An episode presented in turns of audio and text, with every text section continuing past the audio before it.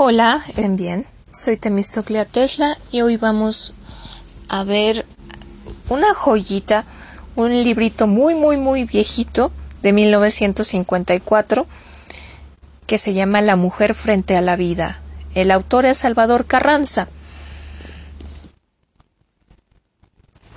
Comenzamos. Al lector. Al escribir esta modesta estas modestas reflexiones con sinceridad te digo, benévolo, benévolo lector, no intento asaltar la cátedra ni constituirme con ello tu maestro, sino tan solo platicar contigo de esas cosas de los hogares que, aunque conocidas de todos, nos gusta tratar aún con aquellos que no tienen diente de engrane con la propia vida.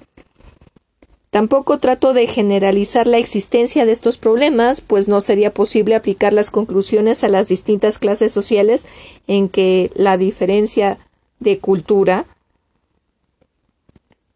da diferencia a las costumbres, igual que la da la diferencia de raza y nacionalidad, porque si de un pueblo a otro varían las costumbres y por tanto los problemas, lo mismo en la, en la manera de plantearse que en el modo de resolverse, con cuanta mayor razón sería improcedente de mi parte ofrecerte en estas reflexiones doctrina universal aplicable a todos los casos, lugares y distintas categorías de personas. Solo pretendo convidarte a que veas a través de mi proyector lo que capté con la cámara fotográfica de mi de mi Ah, lo siento, fallas técnicas me interrumpieron. Continúo. Solo pretendo convidarte a que veas a través de mi proyector lo que capté con la cámara fotográfica de mi pobre observación. Igual que cuando asistes al cinematógrafo, a ver una película bien o mal hecha y después de verla no sientes obligación de aceptarla en tu buen gusto y refinamiento. Ni te preocupa censurar aquello que no vale la pena juzgar. Sé que no basta escribir sin hacer interesante lo que se escribe, Sé que después de escribir y de pulir lo que se escribe, tampoco basta un mea culpa con que me sincerara al justificar mi atrevimiento en arrojarme a la publicidad, sin antes calcular la trascendencia de lo que se escribe para los demás, pero también sé que no por falsa modestia se ha de privar a los sencillos de las cosas sencillas que pueden hacerles bien en su alma y en su vida, rectificando y encauzando lo desviado en ellos, como lo harán cuando vean de dónde provienen sus problemas, en su mayor parte originados de un error que no conocen. En ocho años de dar misiones mensualmente en centros fijos a donde acuden hermandades numerosas de distintas parroquias y en la gira misional que por distintas diócesis llevo, he podido comprobar que no obstante las diferentes costumbres de cada región,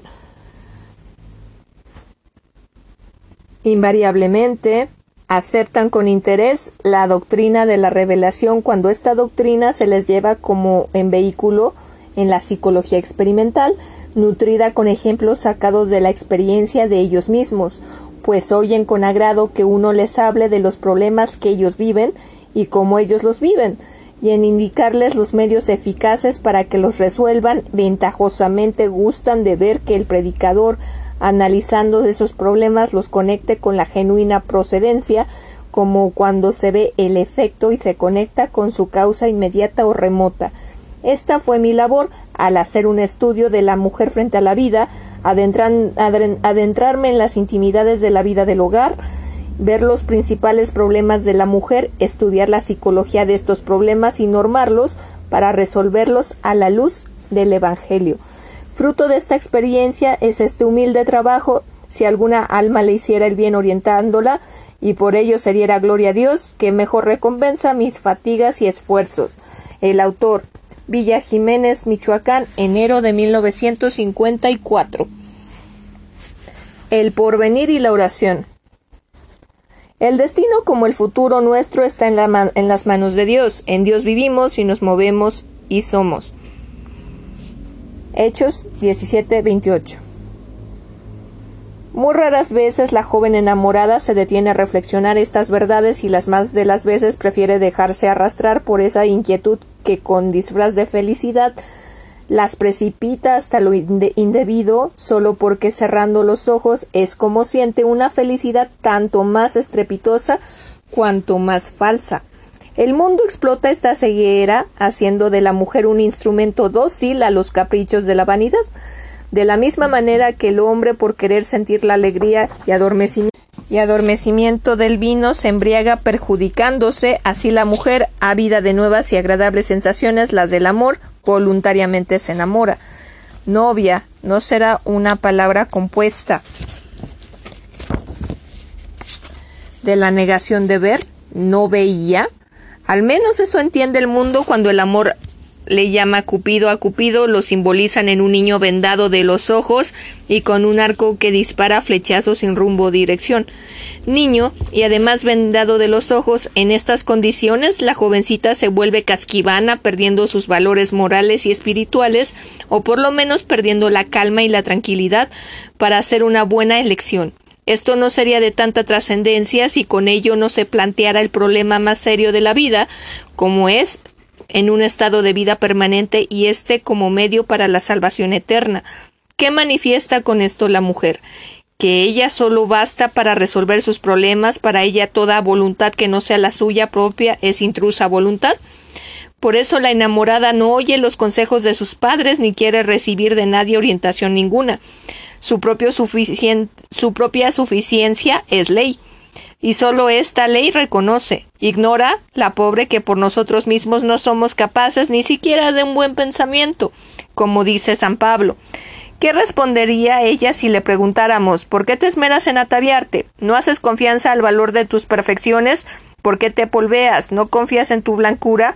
¿Por qué te pintas, te peinas y te pones mil adornos? ¿No estás segura de tu hermosura? ¿Por qué usas perfumes sobrados de fragancia que, a decir de Juvenal satírico latino, una sola mujer lleva sobre sí perfumes para embalsamar dos cadáveres? Sin tu perfume serías desagradable al olfato. ¿Desconfías de la hermosura de tus pies cuando así los cubres con pieles de serpientes? A otras muchas preguntas la mujer no sabría responder sin acusar a su propia insuficiencia. El destino y el futuro no son efectos de atavio de la mujer, el futuro y el destino de todos depende de la santísima voluntad de Dios. ¿Cuántas mujeres que saben arreglarse y cuántas que de por sí son hermosas se quedan sin casarse? ¿Cuántas otras ni gracia tienen para arreglarse ni por ninguna parte son hermosas y se casan más pronto y con hombres de cualidades y de porvenir que podrían envidiarles las princesas. El destino no es tampoco efecto de la inteligencia de la joven, pues cuántas inteligentes se quedan llenas de, de cualidades y cuántas colmadas de defectos e ignorantes se casan con muy buenos partidos. Ni tampoco es fruto de las virtudes, cuántas modelos de virtudes de cuántos modelos de virtudes cristianas sin casarse y cuántas mal inclinadas y aún de sospechosa reputación al final se casan y son dichosas.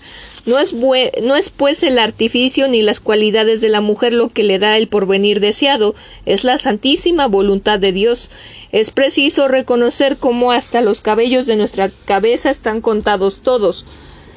Mat, 10:30 Y ni estos ni las hojas del árbol caerán sin la voluntad de Dios. Vivimos en las palmas de las manos de Dios, como dice el salmista. El futuro es un misterio que solo Dios puede descifrar.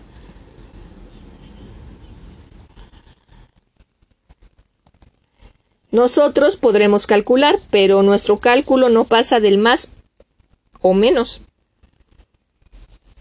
Aún en aquellas circunstancias en que la seguridad nos hace desconfiar cuántas veces el bocado de la boca se cae, pues como dice el refrán, del plato a la boca se pierde la sopa. Había en un pueblo una jovencita de dieciocho años llena de ilusiones por su boda próxima.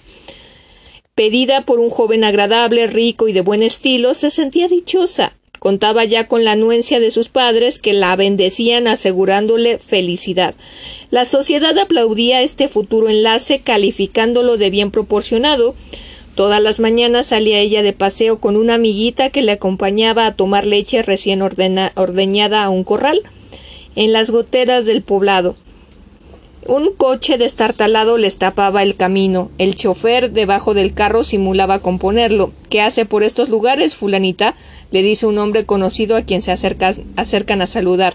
y la pedida al, al darle la mano fuertemente atraída por él hasta dentro del carro fue a dar, sin que valieran sus gritos y protestas enérgicas. La otra corrió a avisar, y cuando sus padres acudieron a salvarla ya era demasiado tarde. El coche se perdió dejando primero el polvo y después ni polvo se veía. El novio apesarado murió a pocos días en un accidente.